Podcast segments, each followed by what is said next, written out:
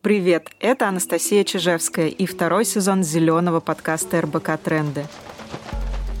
Сегодня мы поговорим про экологичную косметику. У нас в гостях сразу три эксперта. Екатерина Русинова и Нина Махова из Департамента косметики БАСФ и Варя Валовель, журналист и эко-бьюти-блогер – мы постараемся посмотреть на вопрос с разных сторон. Во-первых, со стороны обычных потребителей, как мы с Варей, а во-вторых, со стороны бизнеса, глазами наших гостей из БАСФ. Думаю, первое, что нам нужно сделать, это договориться о понятиях. Бренды используют в рекламе много громких слов, но не всегда понятно, что за ними стоит. Поэтому давайте договоримся, что мы будем понимать под экологичной, натуральной и органической косметикой, ведь это три разных понятия. Варя, как бы ты их разграничила? Ну, во-первых, если говорить о слове экологичное, то подразумевается, что это не наносящее вреда природе. Но, к сожалению, этот термин вообще никак не зафиксирован в каких-то нормативно-правовых актах. Э, везде трактуется по-разному. А, для кого-то это означает состав чистый, опять же, чистый, непонятно по каким критериям. То ли это без э, микропластика, то ли это без каких-то критичных компонентов, которые разрешены в натуральной косметике международными маркировками.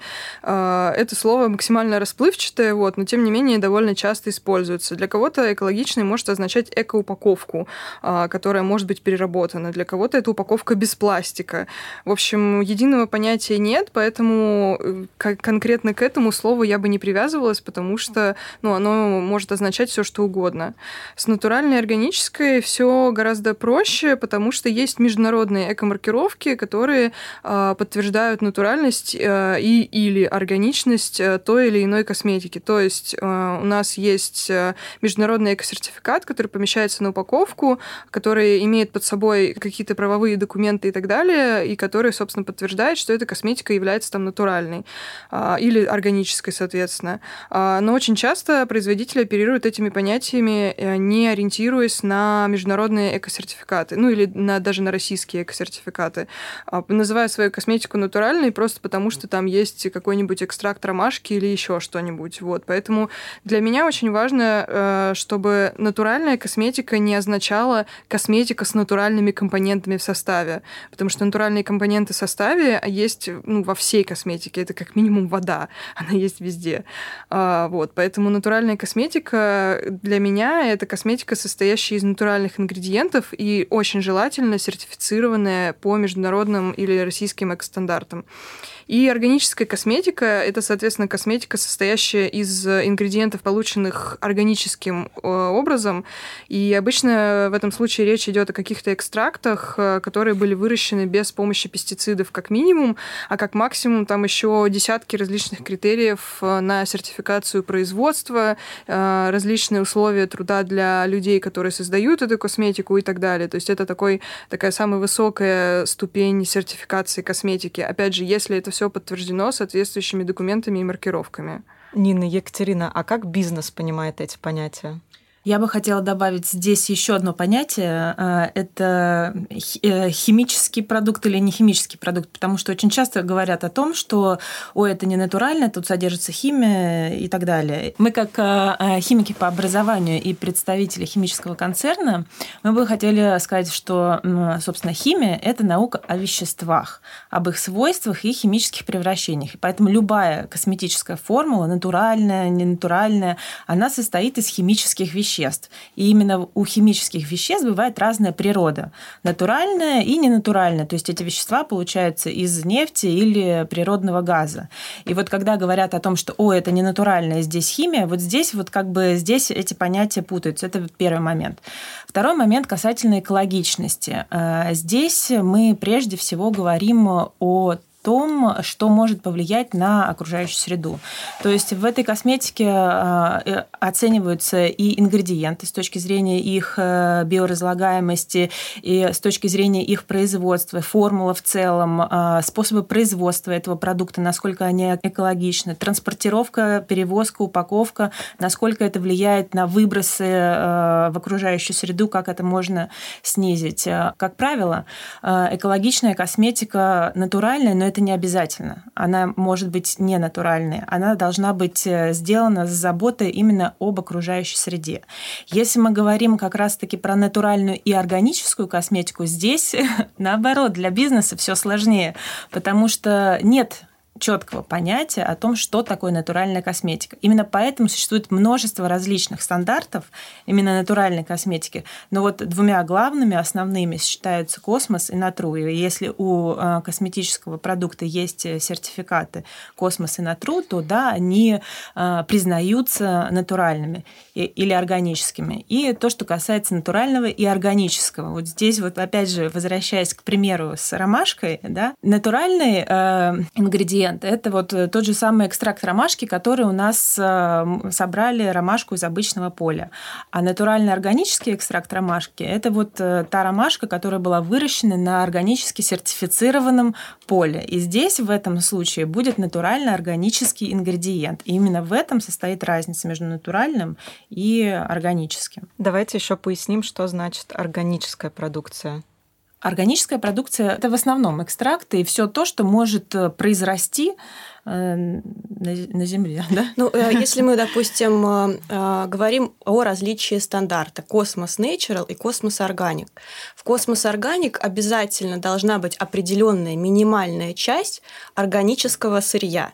То есть там как минимум должно быть 20%, там отличается концентрация для смываемых и для несмываемых продуктов, но как минимум 20% должно быть органической части в рецептуре. В COSMOS Natural она не регламентируется регламентируется никак, а в COSMOS Organic она должна быть в минимальном э, проценте содержаться. То есть COSMOS Organic это более строгий Это сертификат. более строгий, mm-hmm. да, это более строгий сертификат, и он обязует наличие вот таких вот ингредиентов mm-hmm. в составе продукта. Это может быть там гидролат какой-нибудь органический, это может быть э, органическое экстракт. масло органа, mm-hmm. органический экстракт. Но суммарно вот э, концентрация всех этих ингредиентов органических, она должна соответствовать определенному уровню. А то, что компонент органический, означает, что он был выращен без использования пестицидов. Да, то есть это специальный сертифицированная а, ферма, о которой вот говорила Катя, то, что это обязательно должно быть а, не просто там дикое поле, в котором кто-то непонятный собрал и сказал, что да, это органика, здесь ничего никогда не было. Нет. То есть это должно быть действительно сертифицированное такое фермерское производство, скажем. Людей, которых волнует экологичность продукта, часто также волнует и этичность. Расскажите, пожалуйста, какие здесь есть сертификации, потому что я часто вижу на продукции маркировку, что подходит для веганов или веган-продукт, и также часто встречаю фразу «не тестируется на животных». Есть ли здесь какая-то разница? Здесь ситуация еще хуже, чем э, с натуральными органическими стандартами, потому что, э, к сожалению, нет еще э, единого стандарта, который говорит об этичности. Для каждого бренда, для каждого косметического производителя свое понимание того, что такое этичный продукт. И есть сертификат cruelty free, который говорит о том, что, э, скажем так, это этичная продукция. Мы как бизнес, мы также предоставляем э, необходимые сертификаты на каждый из наших продуктов, который подтверждает этичность их происхождения. Если мы говорим о веганских и вегетарианских продуктах, это вообще термин, скажем так, пищевой. И в косметике он тоже еще не регламентирован никак.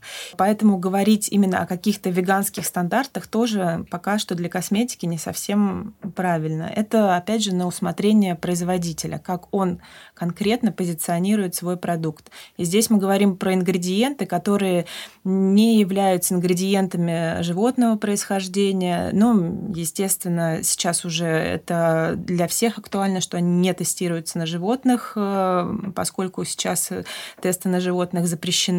По крайней мере, в Европе. По крайней мере, в Европе, да. Часто пишут, что продукт не тестируется на животных. Значит ли это, что и все ингредиенты в составе также не тестируются? А вот тут нужно э, очень, разобраться. Очень, да, здесь нужно очень, да, э, очень разобраться, потому что с 2009 года э, в Европе запрещены, по-моему, с 2009 с 2009 года в Европе запрещены э, тесты на животных э, для всех ингредиентов. И с 2009 года э, производители э, косметических ингредиентов не проводят тесты на э, животных для того, чтобы доказать безопасность э, своих компонентов.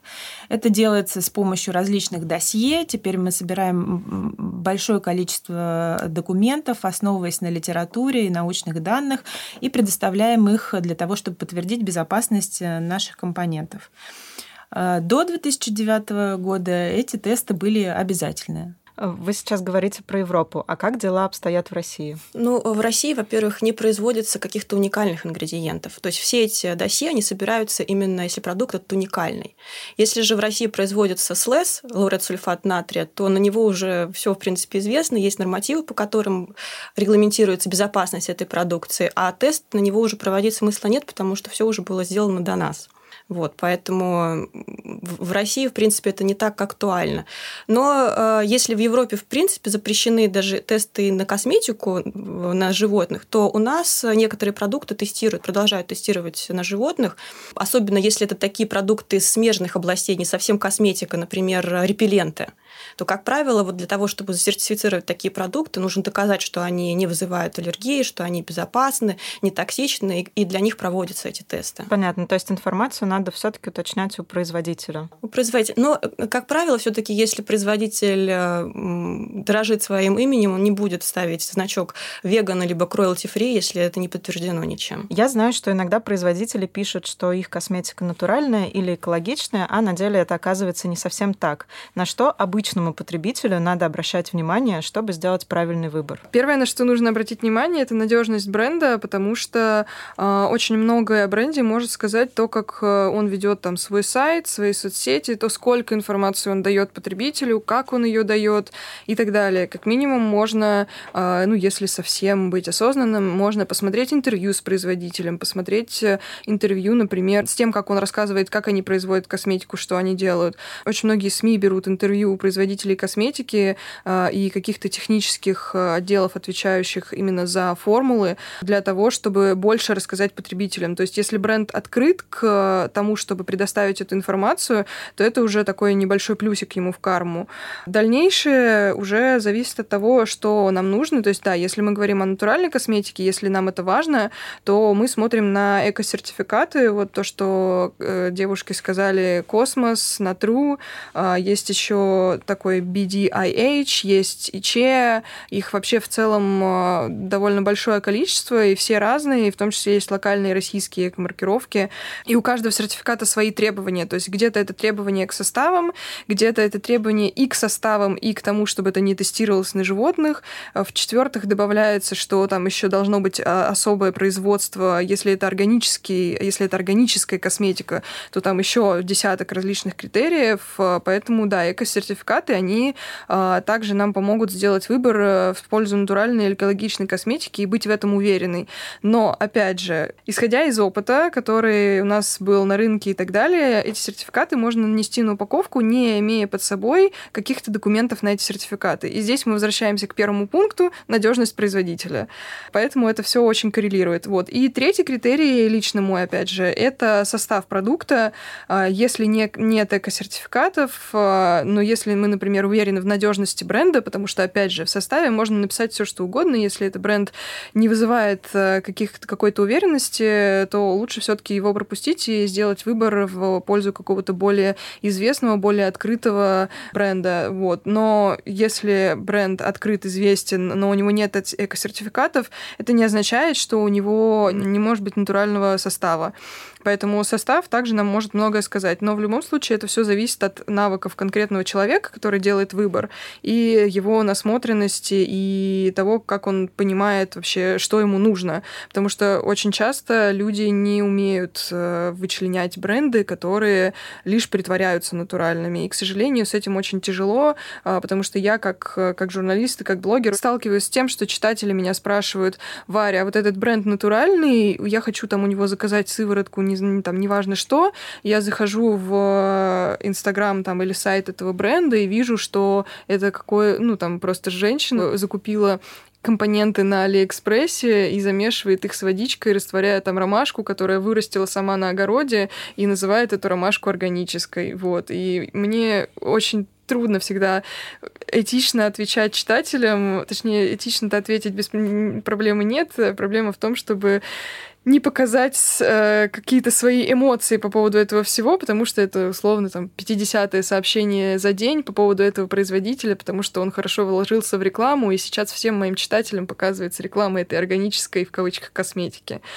Вот, да, не все, к сожалению, могут э, все это э, видеть, э, вычленять, и тяжело, тяжело. А как ты понимаешь, что она заказала ингредиенты на Алиэкспрессе? Хороший вопрос это такое именно ощущение насмотренности а, и по тому, как человек пишет о составах своих продуктов. То есть, опять же, если человек пишет а, торговое название компонента, например, там, а, если я не ошибаюсь, есть такой консервант, там Чармикс или Шаромикс. Шаро, Шаро, Шаромикс. Это набор... Э, Израильская компания. Да, это просто набор консервантов, если я не ошибаюсь. Они просто... разные есть. Там много торговых названий, а. разный состав. Но, как правило, это парабены, либо же зацеленон, у них самые такие распространенные. Вот просто я очень часто сталкиваюсь с тем, что состав пишется так. Консервант, двоеточие, шаромикс, точка. Все. Не раскрыт состав Всё. до конца. А есть ли какой-то способ проверить небольшие инстаграм-магазины с натуральной косметикой? А, я думаю, что здесь прежде всего нужно проверить, э, а, имеет ли вообще соответствующие документы этот производитель для того, чтобы гарантировать безопасность своей продукции. Потому что на территории нашего таможенного союза ЕАЭС есть э, действующий технический регламент, который гарантирует безопасность производимой косметики. Исследовать ему должен любой производитель, вне зависимости от того, в каком объеме он производит свою продукцию. Тонная это, либо же это вообще штучная какая-то э, косметика. Но, тем не менее, он должен получать соответствующий документ, декларацию о соответствии этому техническому регламенту. Э, выдается этот документ специальными аккредитованными центрами. И проверить наличие и правдивость этого документа можно как раз-таки на сайте Росаккредитации по номеру или по дате выдачи можно легко отследить э, этот документ. А после того, если с этим уже все нормально, то мы уже возвращаемся к вопросам натуральности, экологичности и соответствия всем принципам э, натуральности.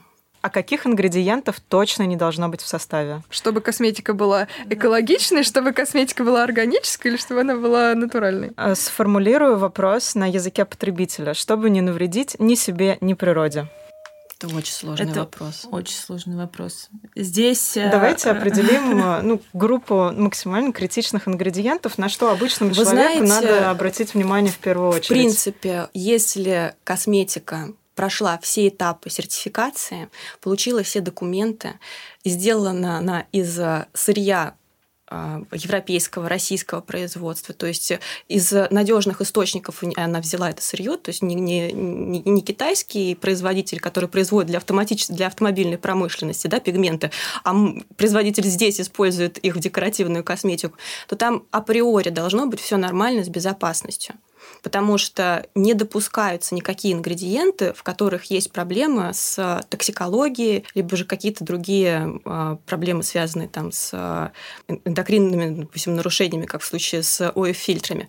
Но с течением времени, естественно, могут возникать какие-то новые факты, открываться об ингредиентах, новые исследования поступать. И тогда эти ингредиенты, они поступают на повторное рассмотрение в ту же самую, например, Европейскую комиссию, которая будет заново рассматривать безопасность этих ингредиентов. То есть нет такого, что просто допущено все, и производитель может использовать все, что угодно. Нет, каждый ингредиент прошел определенный э, этап, э, связанный с рассмотрением его безопасности, токсикологии, влиянием на все органы и системы человека, то есть он априори должен быть безопасным. То есть э, эта тема настолько сложная, что потребителю проще всего изучить эко-сертификации или просто сертификации, да, которые имеют отношение к косметике, и отдавать предпочтение продукции, которая эти сертификаты имеет. Да, это, наверное, самый надежный путь выбирать ту косметику, которая уже соответствует э, принципам либо же натуральности, либо же органичности, иметь сертификат COSMOS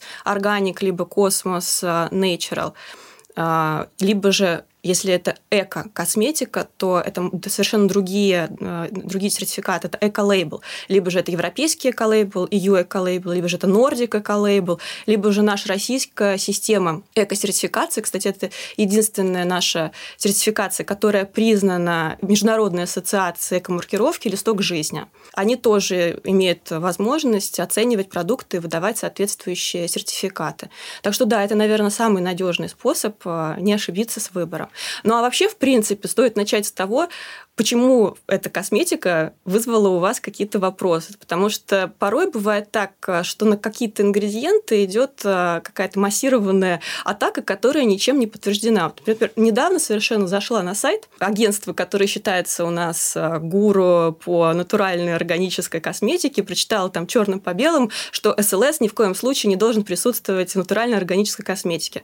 Но это абсолютный нонсенс, потому что СЛС – это тот продукт, который одобрен и космос органик, органик и Nature для использования в натуральной органической косметике. То есть здесь нужно фильтровать информацию и дважды перепроверять. Не полагаться на один источник, а лучше ну, включать свое критическое мышление и уже обращаться к первоисточнику.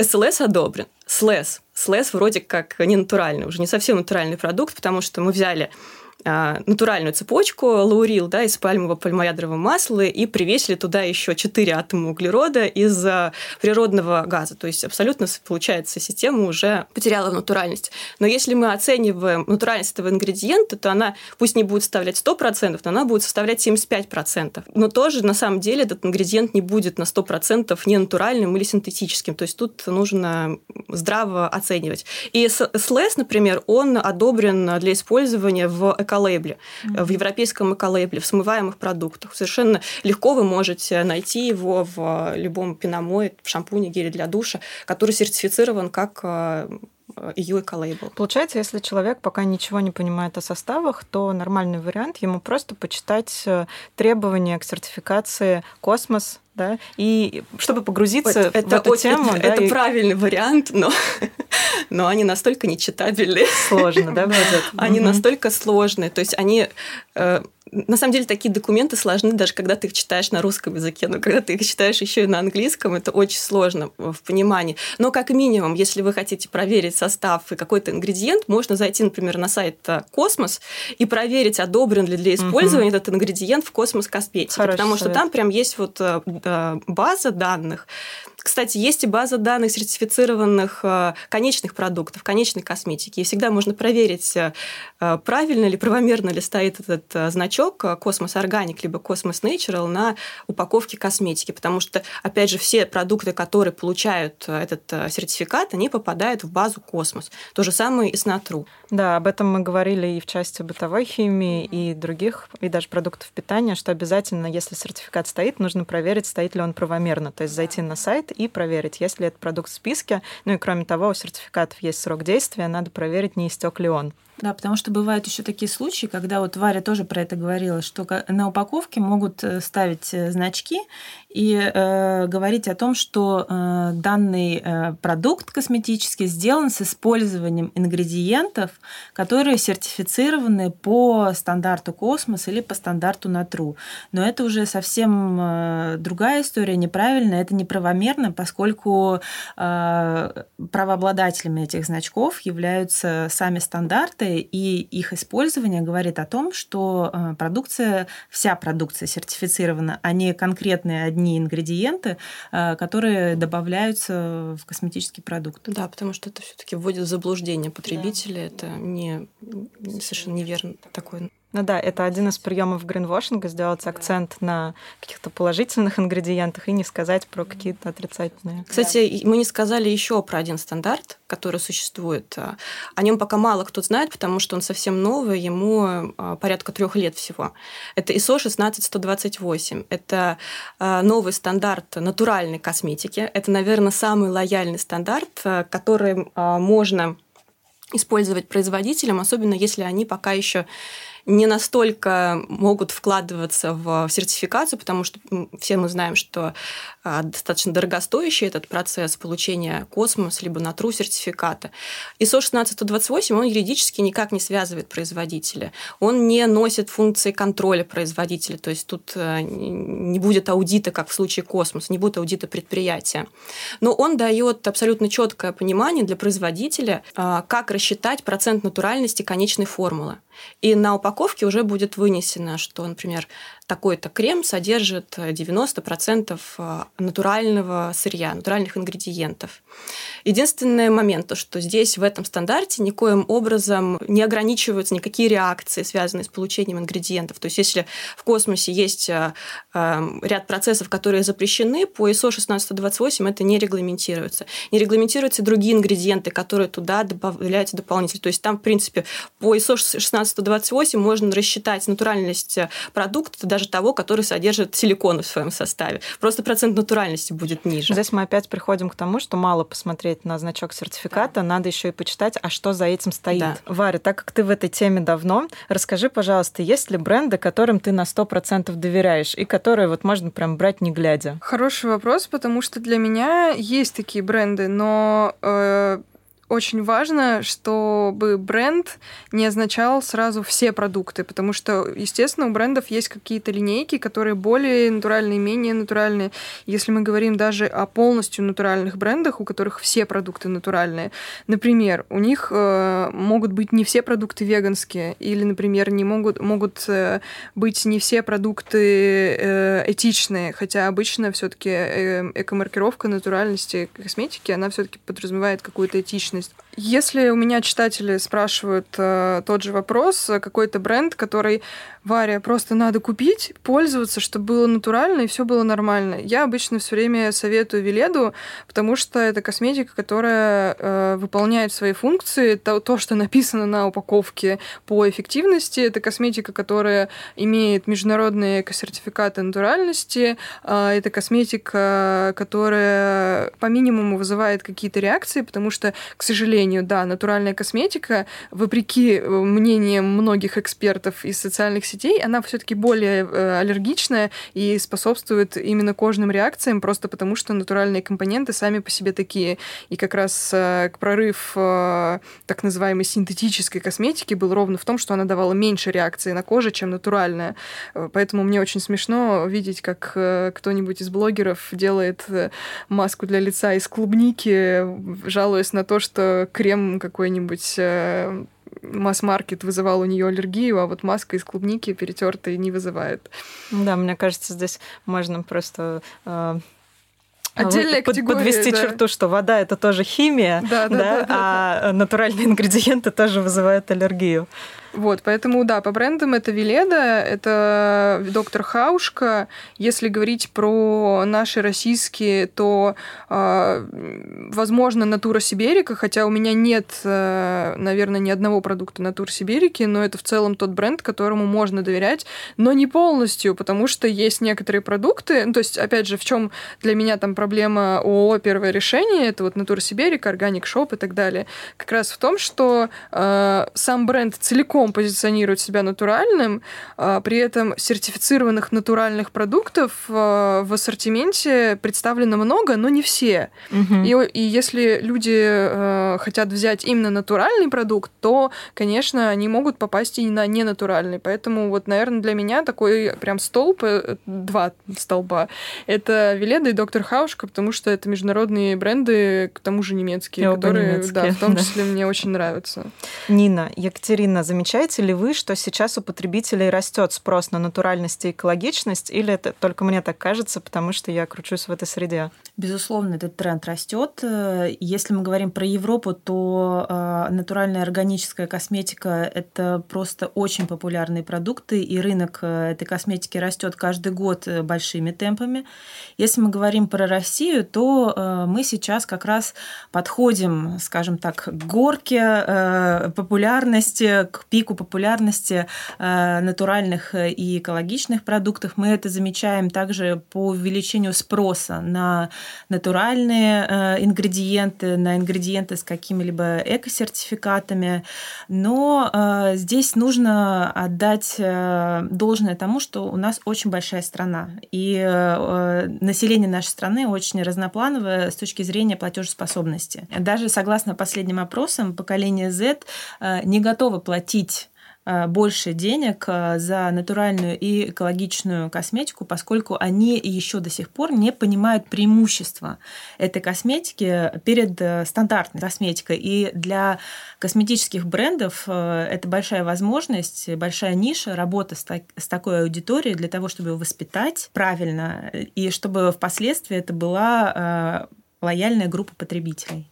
Коллеги, а что вы порекомендуете делать брендам косметики, которые раньше не были экологичными, но хотят войти в эту нишу? Очень сложно здесь тоже вопрос, потому что, опять же, мы возвращаемся э, к размытию понятий. И э, здесь вопрос именно к позиционированию продуктов, потому что формула косметического продукта, в принципе, наверное, будет состоять из тех же самых компонентов, просто они будут по-другому позиционироваться. И это будет совсем другая история именно коммуникации бренда с потребителем. Не то, как она была э, ранее, питания, что это экономичный продукт, э, что он хорошо моет, чистит, э, увлажняет кожу, а именно с фокусом на э, описание свойств конкретных компонентов, которые в общем и целом эту формулу делают более натуральной и экологичной.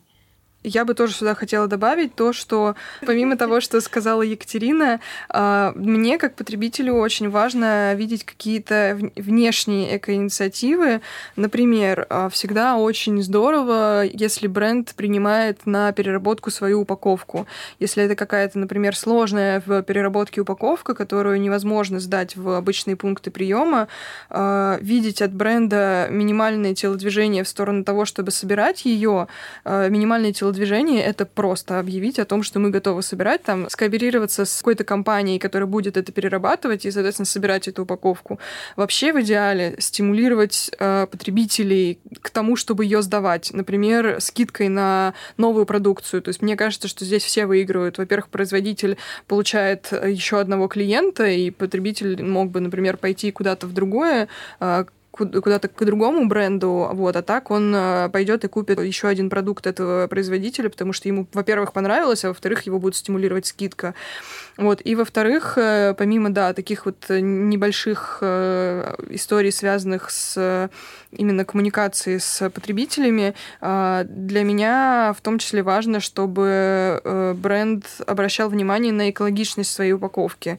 Причем здесь тоже не надо делать каких-то сложных телодвижений, достаточно отказаться от добавочной упаковки, например, потому что очень часто мы покупаем какой-нибудь крем в тюбике, который запакован еще сверху в картонную упаковку. И еще, в, еще внутри лежит какая-нибудь бумажная инструкция к нему, например. И сверху пленка. И сверху пленка, да-да-да. Вот это вообще прекрасно.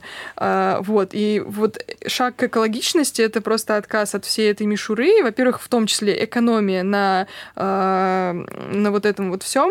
А, но да, как мне кажется, опять же, я не изучала рынок, но раз так все не делают, значит, есть какая-то причина, почему все так не делают. Скорее всего, это причина в потребителях, которые не доверяют тем, что в магазине стоит э, тюбик, и его все могут открыть. Но в любом случае, мне кажется, что все это можно все равно проконтролировать, сделать не картонную упаковку в пленке, а сделать какую-нибудь наклейку, которая гарантирует то, что этот продукт не скрывался.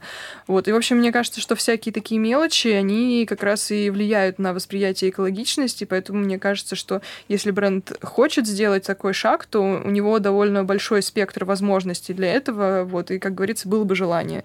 А, коллеги, а что вы как бизнес делаете, чтобы отвечать новым требованиям покупателей? Мы как бизнес э, и как компания, которая является лидером на э, рынке по производству косметических ингредиентов, стараемся следовать э, всем трендам и тенденциям. В частности, мы знаем прекрасно растущую проблему микропластиков в косметике, и поэтому мы предлагаем нашим клиентам ингредиенты, которые будут биоразлагаемой альтернативой микропластикам. Например, это альтернативы замутнителям, которые очень часто используются в пеномоющих продуктах для того, чтобы сделать э, молочно-белый цвет э, готовой рецептуры или э, полиэтиленовым гранулом, который используется в качестве скрабирующих частиц. То есть мы нашим клиентам можем предложить биоразлагаемые альтернативы. Также сейчас, наверное, слышали о том, что очень много говорят о экологичности и безопасности солнцезащитных продуктов, о том, что они влияют на кораллы, на других морских обитателей. И Э, концерн BASF разработал совершенно уникальный тул, который позволяет на основе имеющихся данных для всех зарегистрированных на территории Европы УЭ-фильтров оценить э, итоговую составляющую экологичности и безопасности косметического продукта. Ну и, естественно, поскольку основным нашим э, сырьем для производства наших ингредиентов является пальмовое пальмоядровое масло, для получения которых в огромных масштабах вырубаются леса в Индонезии и в других странах Юго-Восточной Азии, мы присоединились к инициативе РСПО, которая, собственно, популяризирует э, и продвигает использование устойчивого продукта, устойчивого пальмового, пальмоядрового масла для производства э, сырья и э, косметических продуктов. И у меня последний вопрос, который мы задаем всем гостям нашего подкаста. Расскажите, пожалуйста, что самого радикального делаете для экологии лично вы? Сортируем пластик. Даем на вторичную переработку, лично мы вторично, на вторичную переработку одежду. Угу. Варя, а ты что делаешь самого радикального? Для меня самое радикальное это тот факт, что если я где-то, а, например, согрешу и возьму там а, фрукты в пластиковой посуде и так далее, я всегда забираю эту посуду с собой и ношу ее целый день в сумке, и она мне напоминает о том, э, что вообще-то можно было бы, ну, либо потерпеть, либо, не знаю, там, выбрать что-то другое, хотя обычно, если есть возможность выбрать что-то другое, я выбираю что-то другое. Вот, но в любом случае это для меня такое напоминание о том, что не все мы экологичны, и жить экологично все таки тяжело, вот, ну и, соответственно, я приношу эту пластиковую упаковку домой и складываю на сортировку. Вот такой вот у меня несколько раз в день заглядываешь в сумку, видишь видишь это пластиковый там, контейнер или еще что-то, и думаешь о том, что, эх, как же все-таки тяжело жить на этой планете. Большое спасибо, что поделились вашими знаниями на такую сложную тему, как оказалось, как натурально-органическая экологичная косметика. Я надеюсь, что мы помогли нашим слушателям сделать первый шаг, чтобы разобраться. А в следующем выпуске мы обсудим, что переработка важна, но почему она все-таки не решит наших проблем. Так что подписывайтесь на наш подкаст, ставьте оценки и пишите комментарии. До встречи в следующем эпизоде.